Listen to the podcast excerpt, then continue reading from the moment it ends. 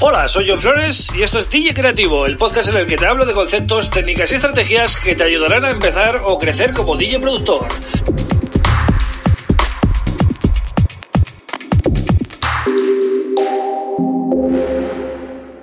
Bienvenido, bienvenida a DJ Creativo. Mi nombre es John Flores y este es el episodio 70 del podcast.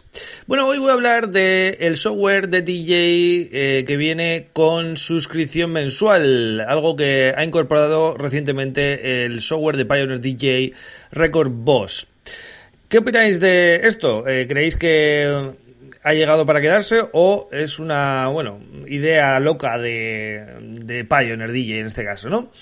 Pues bien, os voy a dar mi opinión sobre este asunto, pero antes, como siempre, os recomiendo visitar mi página web johnflores.pro donde encontraréis eh, tutoriales y todos los podcasts que, bueno que podéis escuchar también en vuestro podcast favorito, ¿vale? Google Podcast, Spotify, eh, Apple Podcast y Evox, ¿no? Y además, pues os podéis eh, suscribir al newsletter mensual que recuerdo envío los sábados por la tarde y cómo no, contactarme con vuestras sugerencias, con lo que queráis, ¿vale?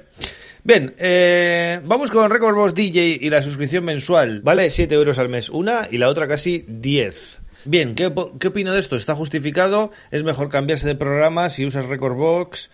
Bueno, creo que el futuro son las suscripciones, evidentemente. Pero no lo creo porque me guste a mí, sino porque los negocios online y sobre todo el software em, está tirando hacia ese camino. Es decir, no solo lo está haciendo Pioneer DJ. Pioneer DJ lo único que ha hecho es copiar a otros que lo han hecho antes, como por ejemplo Adobe con su pack de Photoshop, eh, After Effects, etcétera.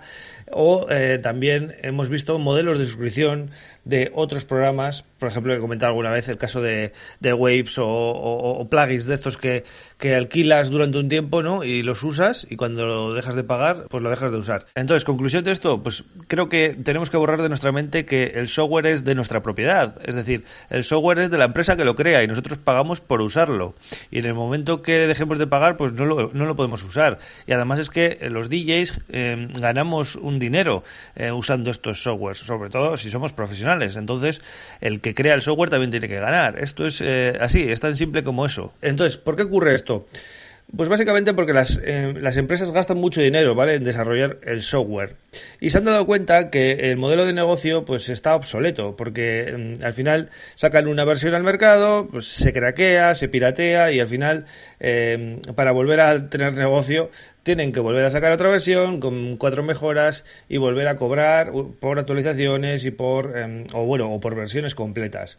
Claro se han dado cuenta que al final eh, es mucho mejor limitar el, uso del software a gente que paga mensualmente porque claro esa recurrencia les em, les eh, asegura unos ingresos em, mensuales no en este caso.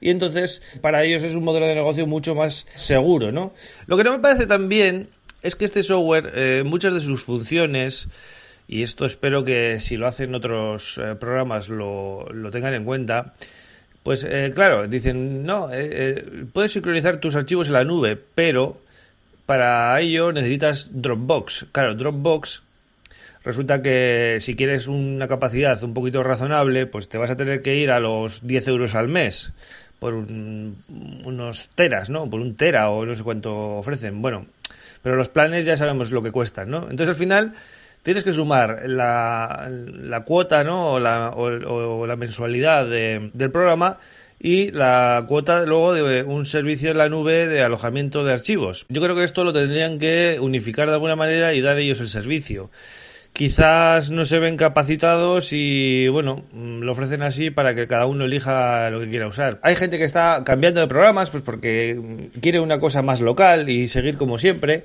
pero yo creo que es eh, cuestión de tiempo que todos los softwares importantes tomen este camino. Yo, si estáis empezando, os animaría a que mm, por lo menos le deis una oportunidad a estos, eh, a estos nuevos sistemas.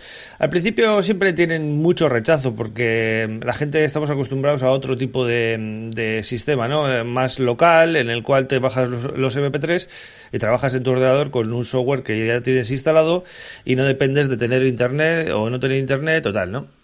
También tenemos eh, el caso de Bitport Link, ¿vale? Que te permite descargar un número de temas eh, bastante amplio como para hacer una sesión en tu ordenador y poder usarlos con este tipo de con este tipo de software como Record Boss u otros programas que también es compatible, ¿no? A mí me parece una pasada, ¿no? Poder poner eh, puntos Q en, en, un track desde el móvil o cosas así, ¿no? Y al final estamos en el año 2020 y esto no es el futuro, sino que es el presente ya, o sea, podemos hacerlo ya.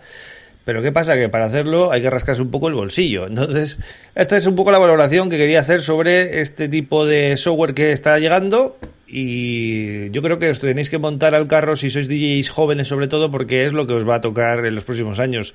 Eh, esto ha pasado antes, es decir, cuando hubo el cambio del vinilo al al CD, del CD al MP3 y ahora estamos viviendo un cambio de MP3 eh, en local, en nuestro disco duro, a MP3 ya directamente en la nube, con opción de poder ponerlo offline, que eso es lo interesante de todo, ¿no?